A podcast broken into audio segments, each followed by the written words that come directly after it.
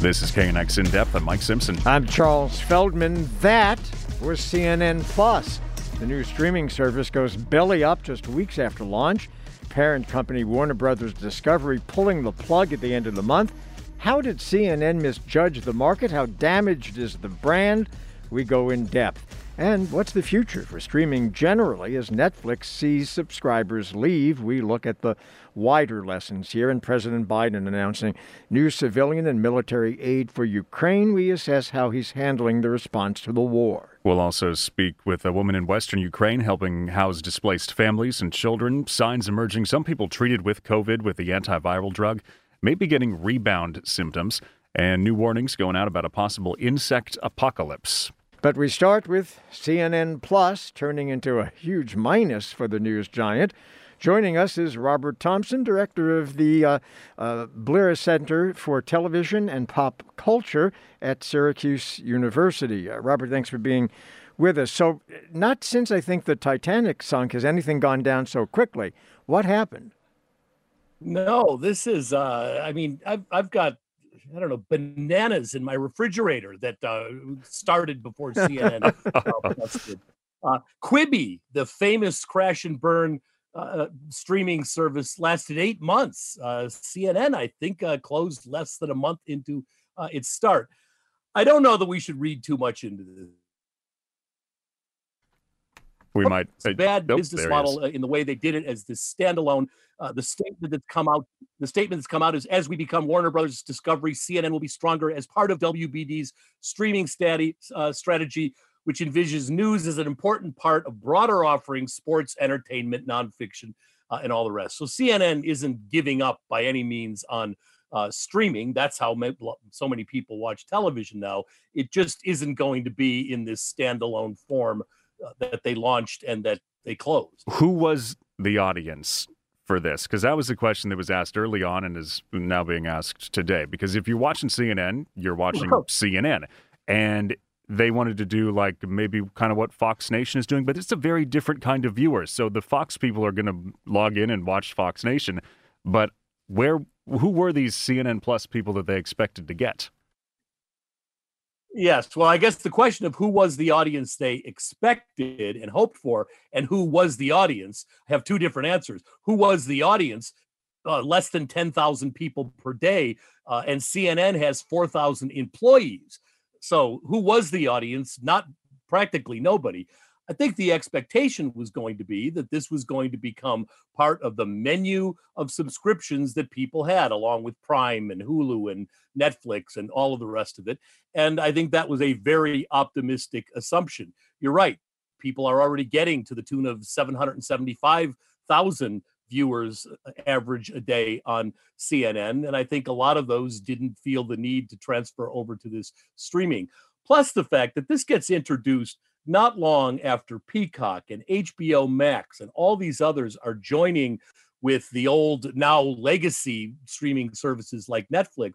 And I think it's a lot harder to get people to add yet another, in the case of CNN plus 599 for yet another streaming service, unless it's got something on it that they absolutely have to see. Fox Nation has that for its audience. CNN didn't. So, how do you interpret their news release, uh, CNN Plus, uh, Warner Brothers Discovery, the parent company, uh, about how it's going to be integrated with the other things that are being offered, for example, like HBO Max? How do you see that shaping up?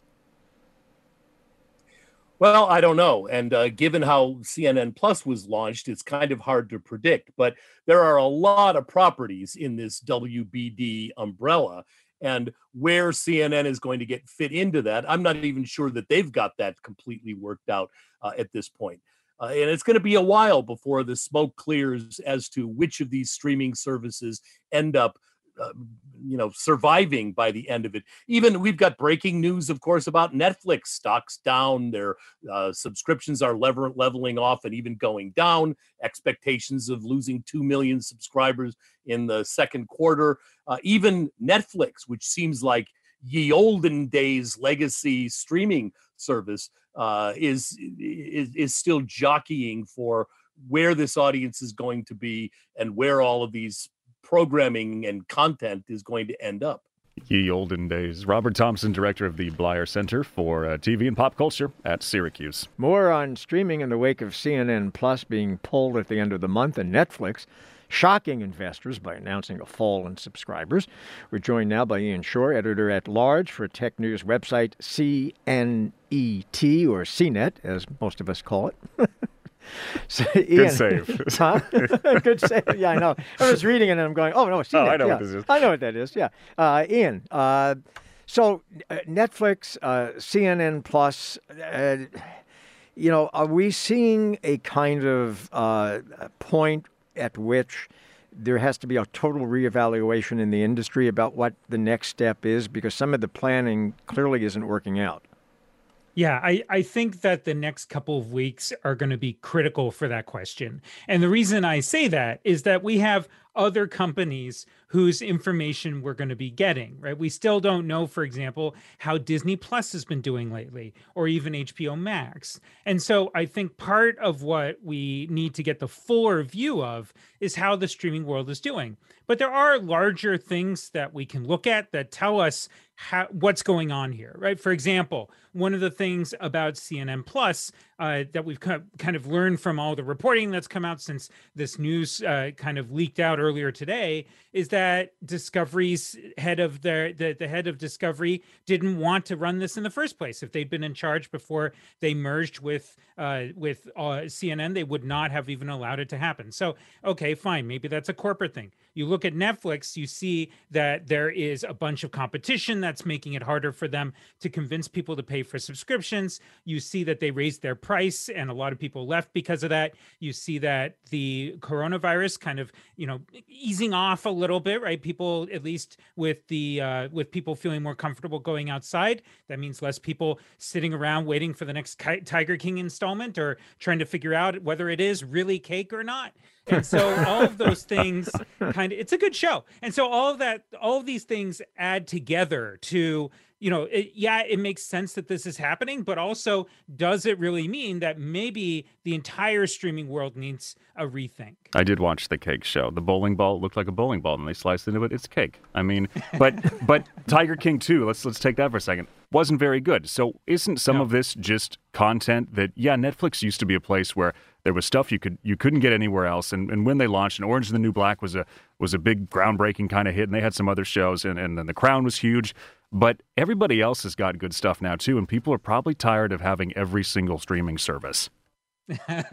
yes, and uh, by the way, we we cannot underestimate how disappointing Bridgerton season two was, right? But I, I will, but I will say that the, the the reality of it is you, you hit really hard. Is that the the back catalog is a really important thing. When you think of what Netflix has, they have focused all of their effort on building out unique shows, and it's been somewhat successful. You look at what we were just describing, but at the same time, they've now had new competitors come in, like Disney. They've got the entire back catalog of Disney. And by the way, they've got Star Wars and Marvel to boot. You've got uh, HBO with its enormous back catalog.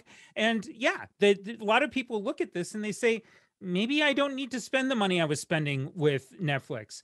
Uh, by the way, one of the things I've always thought about is that one of the uh, people who's an executive in the industry, right, and and been the head of various uh, studios and whatnot, told me once. He said, "I think people are only going to want to pay for maybe four subscriptions in their lives, and if I count the ones I'm paying for right now, I'm well above four. Mm. And I bet that the yeah. minute that I decide the inflation is too much for me, or I'm just getting cranky about what's on there, you can bet I'm going to start whittling them down.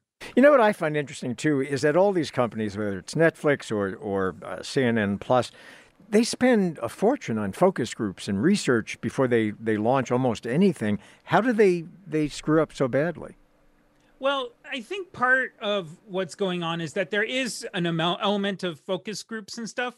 But one of the things we all learned from Netflix is that sometimes it's about the leap of faith and then and then actually following through and seeing how people respond to it. You know when netflix first came out with their streaming product it, back in the in the paleolithic era of 2007 right a lot of people said oh this, mm, this isn't going to be a big deal. It didn't have that much in there. Everyone was doing dvd by mail and it seemed obvious that this was just going to be a filler other product and I think what's really important is seeing how Netflix was able to turn itself into one of the biggest players in Hollywood by really digging in quick on that. So, in a lot of ways, a lot of people want that first mover advantage, and there aren't that many people charging for cable news on the internet. Now, we could argue, and I'm sure many people will today, whether that was even a good idea. But it, it, I don't, I don't sit here and say that seems like they should have known this was coming. I think there's a lot of hope and pushing through,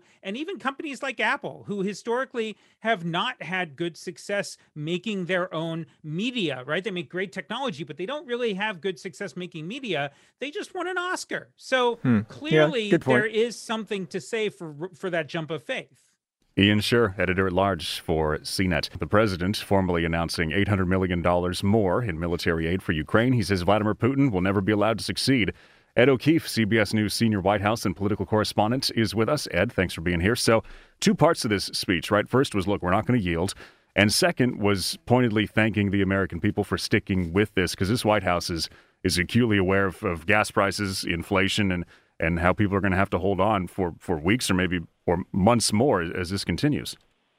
Yeah, and you know, while there is general broad support to continue helping the Ukrainian people, notable that uh, a poll out uh, earlier this morning found that 54% of Americans think the president has been not tough enough in his response. Only 36% think his approach has been about right, which is, I think, speaks to why he was a little more explicit today in saying, look, this is going to be a while. We appreciate the support the American people are giving. I'm asking Congress for more money. If they're on board with this, they got to give it as quick as they can. And and I've now exhausted all the authority I've been given uh, to spend several billion dollars to uh, assist uh, Ukraine. Everything from these old howitzer weapons, which are those kind of uh, you got to think back to World War II, and you think of those images mm. of soldiers loading up these massive, uh, massive uh, weaponry that you, you fire these rockets from, almost like a like a gun on a tripod or on wheels. That's a very crude way of describing it to people who can't see it. And um, that's what Ukraine needs right now as they fight what is now the most sort of traditional, conventional land conflict uh, in Europe since World War II. Okay, so the president has to go back to Congress to get more money. What's the appetite in Congress for giving him the money? Unless something has changed over their two week Easter recess, it should still be pretty plentiful. Uh, and and there's there has been uh, a series of trips by Democrats and Republicans to Europe over the last two weeks over this break. Uh, members of the House and the Senate, both parties, going to try to better assess the situation. They're all coming back to town next week, and they're all going to come back with a series of ideas on what to do. But they're going to be looking to the White House for cues on what is needed, how much that would cost, and, and how quickly it needs to be done. In the in the belief of many lawmakers it's just not being done fast enough. So the White House will say, well, okay, fine. That's the case. You cough up how much money I can spend, and we'll start going out and buying it and shipping it over to Ukraine. You will hear talk of possible legislation to give uh, Ukraine what's called a lend lease agreement, or essentially a fast track authority to get stuff to Ukraine, whatever it may be, as fast as possible.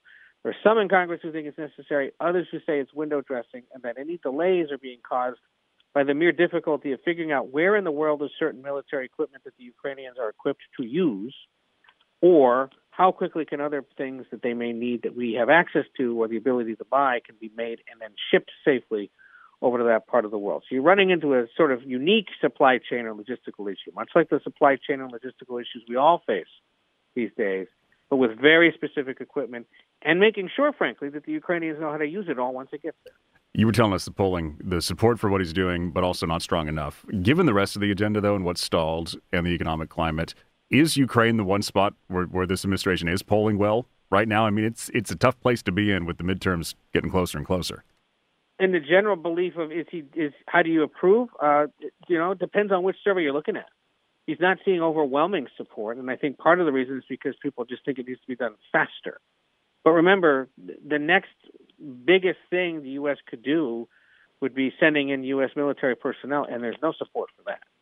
So he's got to go out every day, or at least once a week, like he did today, and, and sort of lay out here's what we're doing, here's what I'm asking for, here's what's arrived, here's the phone call I had today with this Ukrainian official or that one, um, to try to demonstrate to people and make sure it breaks through somehow that he's doing what he can, absent sending in U.S. forces. But beyond that, he's struggling on measures of the economy, immigration, dealing with inflation, crime. Uh, his his his numbers are completely underwater at this point. Really, only about depending on again the survey, somewhere in the 30s, somewhere in the low 40s of support. White House looks at that, kind of says, "Look, it's the spring of an election year. We're not as panicked about that as we will be, say, by July, August, September, when early voting begins and when people really start to make up their minds." And they can see that you know the national mood is just dour right now, whether it's because of high prices, whether it's because of the afterglow of the pandemic, whether it's just the incredible partisan nature of our society now and the fact that people just take it out on whoever's in charge. And given the traditional history that a party in power in the White House usually loses seats in their first midterm election, you know, you look at, at, at the way things are being forecasted right now, that's that that's what would happen. But you know, it's only late April. There's plenty of time between now and election day for things to turn around, and that's the optimism the White House will at least publicly continue to present. All right, Ed O'Keefe, CBS News senior White House and political correspondent. Ed, thanks. The war in Ukraine has now created more than 5 million refugees and many more Ukrainians forced from their homes to move to other parts of the country. We've spoken with Patricia before, a business owner in Kiev who's now in the western part of Ukraine, Lviv, uh, helping displaced families. She's back with us now. Patricia, thank you for speaking with us again. I think last time was maybe about a month ago. Can you give us a sense of what things have been like for you, at least over the last couple weeks or so?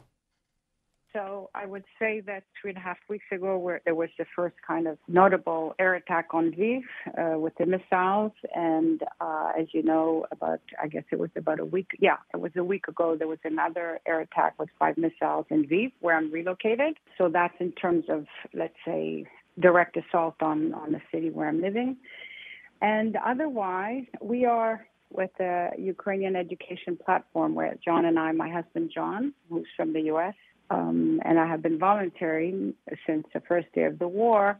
We have, by now, it's day 57 of the war, and we put all our efforts in fundraising and other activities to attend to all the very, very urgent humanitarian needs for the IDPs, internally displaced persons, uh, mostly women and children. So, one arm of the organization is continuing with humanitarian aid, mostly food and medication toys uh, and, and, hygiene and and, uh, and Pampers. Uh, we are now another arm that we're constituting is moving towards residences for IDP. So the idea is to transform as quickly as possible different types of buildings that the different localities are ready to turn over for renovations and semi-temporary, let's say, family units. This is for the women and the children to leave their shelters, which are not long term or even short term living conditions, and to be able to at least re live in, in, in their own unit, establish their own uh, routines and schedules. Let, let, me stop you for a second. Uh, uh, how yeah. many, uh, because we keep hearing about these vast yeah. numbers uh, of people who Millions. have been displaced, right? Uh, yeah. and, and many children in particular, right? So, yes, yes. Uh, what do you do for those people who not only are out of homes, but many of them, as you yes. know, don't have any ready source of income? I mean, you know, you can help 10 people, 20 people. How do you help millions? No, it's thousands. It's, well, thousands. I, I, we're not going to help. We, we ourselves are not going to help millions. I wish we could. but we are obviously not the only ones doing this. There are many, many uh, uh, different, you know, either uh, uh, organizations working, urbanists, architects, and we're working with architects and, and urbanists to develop full communities and not ghettos. Well, I mean, this is what the fundraising about uh, is about. So this is why we also, uh, so we, we, we, we have humanitarian aid coming in from different local and international organizations. Uh, we have a lot of capabilities here, which is another reason why we try to relocate people because we have doctors, we have psychologists, we have teachers, Um, we have sports teachers, and all of these people, uh, some of them are internally displaced, some of them are, are volunteering. But uh, these people um, uh, receive a very minimal now from the government uh, stipend to, to, to uh, that they can afford for now because the budget is challenged by the war effort. Uh, so uh, the whole idea is is to we have, for example, free food, let's say stores in, in the buildings in each building, so that people can cook their own foods, come and get the foods uh, in these stores. We need to keep that going until until people work and start being able to take on some of those costs themselves. When you're doing the work, is it you're so busy mm-hmm. every day? Do you have time to stop and think about what's happening, or does it kind of wash over you when you get back to where you're staying at night? I imagine it's emotional mm-hmm. finding these people places to to to stay, and you're happy to do it. But then at the same time, you've got to think these these poor kids and, and these women and children so far from where they're supposed to be living? Well, listen, we we meet uh, those kids, we meet those people. Um, listen, every one of us is different, and every one of us deals with it different. But to stay effective uh, long term, and this will be long term, they're difficult moments, and we have to deal with them. I mean, I, I was thinking of people I know. Uh, people that I know that would could be these people. So yes, it's difficult, but at the same time, the mission is to do this work, and so we just have to deal with with the horror that we face, and and try to make it, try to provide you know good living conditions temporarily or permanently. That's what we do. That's what we have to do. You're doing incredible work, so, Patricia. Thank you so much for talking to us. We try. Thanks to your the support of all your listeners and yours. It's important that people hear what's happening and, and support us. Okay, thank you very much. And we will uh, hopefully check in with her again because uh, she's really doing a lot of good work there in Ukraine, and, and we do hope that she stays well. Well, you no doubt notice that the digits keep going down a bit at your local gas station as pump prices have now fallen for 24 straight days. And there are predictions that we may see inflation finally fall for us here in California from the current record high of 8.5%. With us now is Mark Schniepp, who is director of the California Economic Forecast based in Santa Barbara. Mark, thanks for being with us. So uh, I, I guess people always presume that inflation, inflationary prices other than gas, which tends to be localized, is something that if it goes up or down is going to happen at a national level. Can we have in the state itself a, a decrease in inflation, even if perhaps it's going up elsewhere? Oh, not likely. Uh, you, you you could have dissimilar rates of inflation, but uh, all boats kind of rise with the tide. So, no, uh, you know, you're not going to see California go in a divergent direction from the U.S. So don't expect that uh, to occur. What is your forecast for us uh, as a whole? Then have we reached this this peak inflation that some are talking about, or do we still have a ways to go? I think we have a ways to go. I, am sorry to have to report that, but I'm just the messenger. You know, I uh, it, is the case that uh, we're we are we're at eight eight and a half percent, and that also is in the LA area as well, LA basin.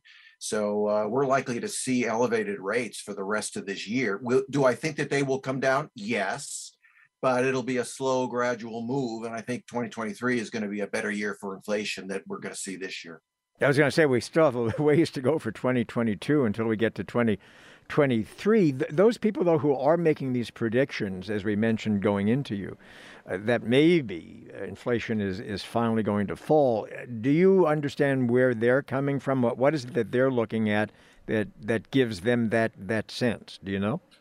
Well, I think much of it is wishful thinking, uh, for one thing. I think that uh, for some reason they believe that oil prices, uh, you know, may be falling here uh, because uh, maybe the, the, the, the the the war effort is going to start winding down. But you know even even then it's not necessarily the war effort that has caused the spike in oil prices. I mean a little bit of that was attributed to uh, the war but not but uh, most of it is attributed to the current administration's energy policy. Uh, and then they also see the supply debacles that we're having worldwide and and, and most uh, clearly at the ports they look to see they seem to see think that those are going to be resolving soon and i don't think that that is something that that uh, you're going to see undone very quickly. So uh, uh, those are the those are the things in general. I think the, the biggest issue with with inflation right now is all the massive spending that we've had. How are we going to unwind that? That's going to be in the system for quite some time. That's why inflation is going to be with us for at least the rest of this year. Was there just way too much money pumped into the economy over the course of the last two years that, that really helped to lead us here? Although, you know, the money helped a lot of people, but also here we are. Well, yes, it's been unprecedented. And I know that term's been used a lot, but, you know, uh, give me another word and, uh, that tops that. Uh, we had the $2 trillion dollars CARES Act. That was in March of 2020.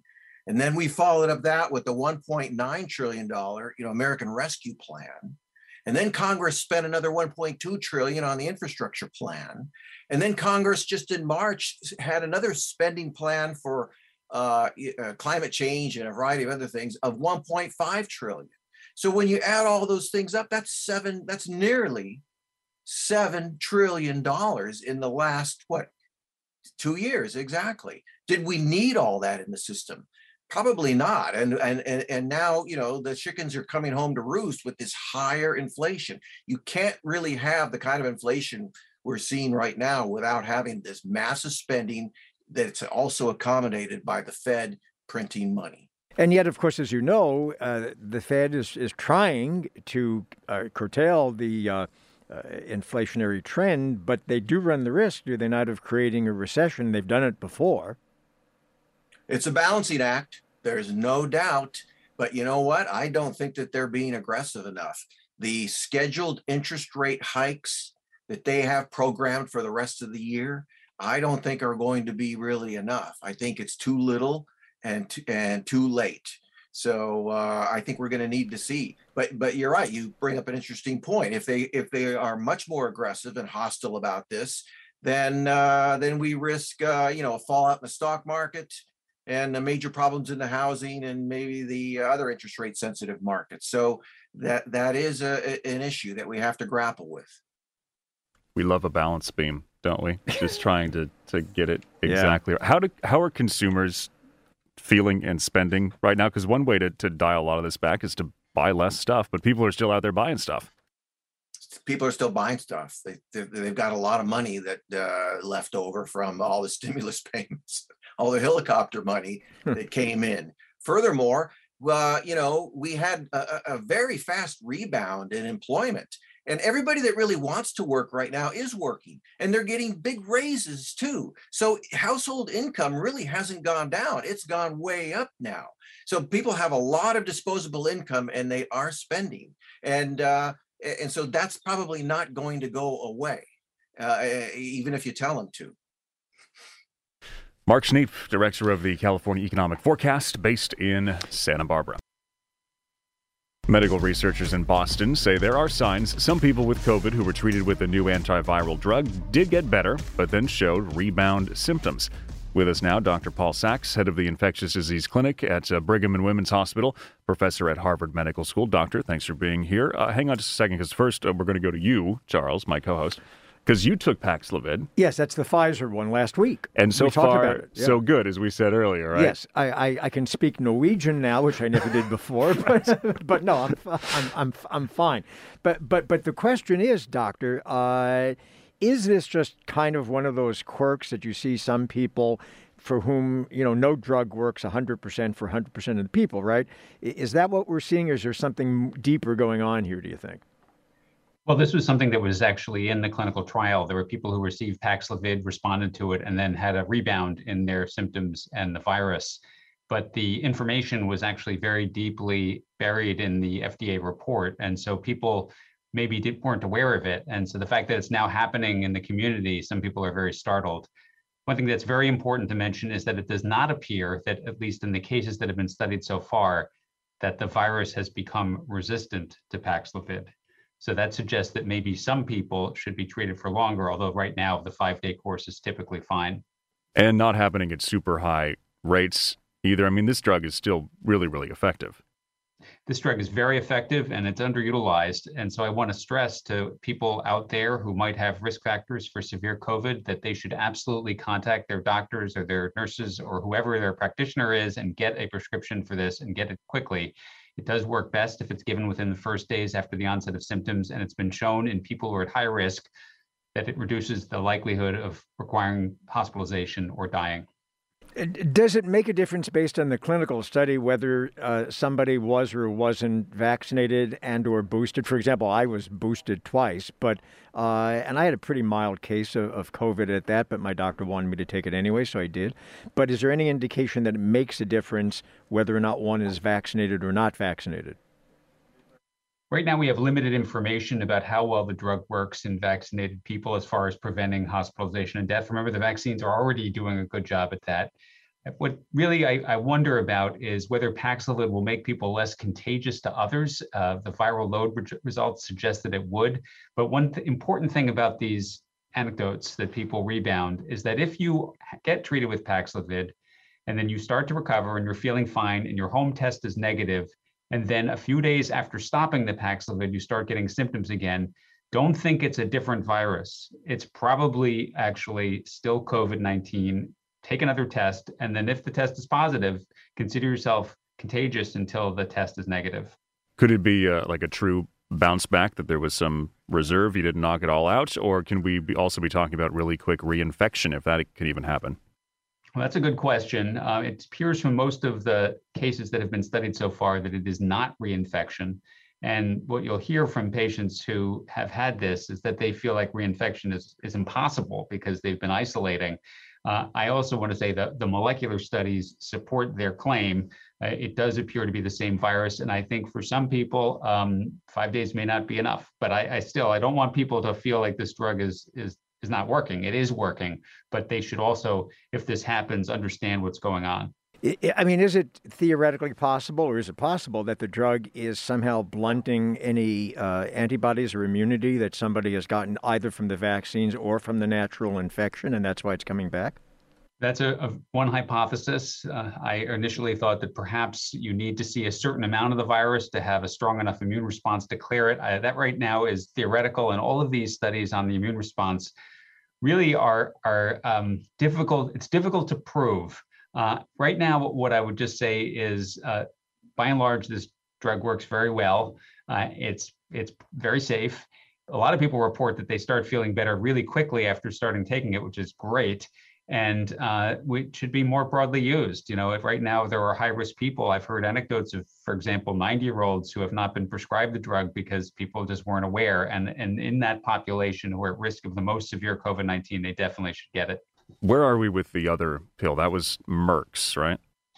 Yeah, there's a drug called molnupiravir. Uh, it appeared in its clinical trial that it wasn't quite as effective. So it was in the range of a 30% reduction in hospitalization or death versus about 90% for Paxlovid. So it is available and it's an alternative. Uh, until we have more data that's more favorable, I would favor Paxlovid over this if possible. There's another treatment that's a long name, bebtelovimab, which is a monoclonal antibody. That's the only one that's still active against this form of Omicron and that's that's another thing that people could get, but it does require an intravenous infusion. Is there anything in the pipeline soon that would perhaps, in your mind, be better than any of these? Um, there are other drugs being studied. There are drugs that are similar to Paxlovid, at least two of them I'm aware of that um, work in very similar ways that might be just as, if not more effective, and have fewer drug interactions. Because actually, that's one of the big problems with Paxlovid is some people can't take it because they're taking other medications, and it's a dangerous side effect to take them together. Um, there's also something called interferon lambda, which is a single shot, almost like an insulin shot, that appears quite effective too. It'd be much easier to give than these monoclonal antibodies, which require an IV. So, so for now, though, this is the best we have. Uh, and for the people who meet the criteria under the emergency use authorization for Paxlovid, this is what I'd recommend. Dr. Paul Sax, head of infectious disease clinic at Brigham and Women's Hospital and professor at Harvard Med. Well, in the interest of uh, transparency, I've, I have to admit I've never met an insect that I liked, but nonetheless, new research is out from the UK amplifying warnings about a possible insect apocalypse and the damage it may do to the ecosystems that we all rely upon. Joining us now is entomologist David Wagner from the University of Connecticut, who has already said all kinds of insects are at risk for death by a thousand cuts. Thanks for being uh, with us. So, uh, my dislike of insects aside, uh, this is a big problem, is it not? It's a huge problem. You know, insects are one of those things where some people can't live with them, but you can also not live without them. They're, they're so important. They're actually maybe like the hamburger of ecosystems. They tether together everything that we love. And, uh, it, you know, if you don't have insects, we don't even have birds. So maybe 95% of all birds uh, require insects. But what people really care about is food, and they're quintessential to pollinating so many of our crops. And virtually 80, 90% of all the wildflowers on the planet are, are pollinated by bugs. So you, yeah, we have to have them. And so their decline, uh, particularly at the rates we're seeing, is really alarming. How much of our diet is dependent on these guys? Well, uh, if you like fruit, nuts, and a, a number of vegetables, uh, quintessential. So a large fraction of all the food that people eat uh, are pollinated by insects. Uh, of course, we eat grains, and certain vegetables don't require insects, but I, I don't know. Uh, insects play a, a, major role. I'd say uh, maybe a quarter, or a third of the diets that we have, the food on the table, is pro- provided by insects, or at least indirectly by their pollination services. So, what's killing them off? Everything, death by a thousand cuts. But you know, through time, it's usually been land use change. There's 7.9 billion people on the planet right now, and that's not a, a lot of room for nature. And so, it's the destruction of natural habitats, but what's taking center stage now, and I think what's really worrying biologists and farmers and, and people worry about environmental justice and feeding the planet is climate change in that it's taking over and may be the number one bad actor at center stage. But insects suffer from light pollution, uh, pesticides, and, and all the other things that are tearing apart the fabric of life across the planet. Do the problems make each other worse? So big, you know, single crop agriculture changing the land use and then climate change and then put those two together and a whole bunch of other factors. And then it's just like we're rolling down the mountain and, and gathering steam well, I think we're rolling down the mountain and gathering steam. And so there's probably not a place on the planet now that isn't affected by mankind. So even if we move away from Los Angeles and we start to go into California's wildlands, we're going to have things like nitrogen pollution coming down from burning fossil fuels. We're changing the temperature. And what I think is really important for Californians and, and insects more generally is actually changing the not this one degree temperature. It's not the global warming that we hear about and read about. I think what we're, really worried about or should be worried about is changing precipitation patterns, changing rainfall patterns and snowfall in the mountains, because that delivers all the water over the summer, right? So it's actually the drought, not the one degree temperature, that's changing fire regimes and, and drying up uh, the habitats that these animals need. I, I want to ask you about what individuals can do, uh, but Mike uh, here is like uh, he's got this thing in his in his hand. He's it turns out he's like an insect's best friend. It is. It's a my keychain, and it's yeah. it's called Revive a Bee, and it's a little little canister, just tiny little cylinder, and it's got like a little bit of like syrup in there. Syrup. And so if you see a bee that's yes. like looking thirsty and about to die, yeah. you can just put this next to him and he'll drink yeah. it and get up and fly away and go work on more flowers. Seriously. Well, yes. I, I, I, hope it works. Um, you know, plan, I, I think we'd get a lot more mileage out of, you know, planting a more flowers in our gardens, in our backyards, maybe taking some of that lawn and returning it to a a xeriscape or wildscape, but certainly butterfly gardens are really popular right now, especially with uh, educators and kids and people that uh, perhaps aren't traveling as much as they get older. But uh, the gardening is one way to really restore nature. And if you restore, uh, you know, your backyard for bugs, you're actually building habitat for birds and, and going to hear more bird song every year. So there's a lot that individuals can do, but voting and policy changes are really important. And I can tell you from an East Coaster that Californians and their voting and uh, some of their environmental policies are doing tremendous amounts of good uh, uh, across being a model a model nation and often to our model state driving national legislation. So there's any any numbers of things. Give agencies get out there into nature and, and just support it and appreciate it. Why is it that some people just don't like insects. I mean, you know, I just don't like them. I mean, you know, I'm, I, I, I don't wish. You I think don't, they're going to come after I, you? I, no, no, I don't wish them ill, but I just don't like them.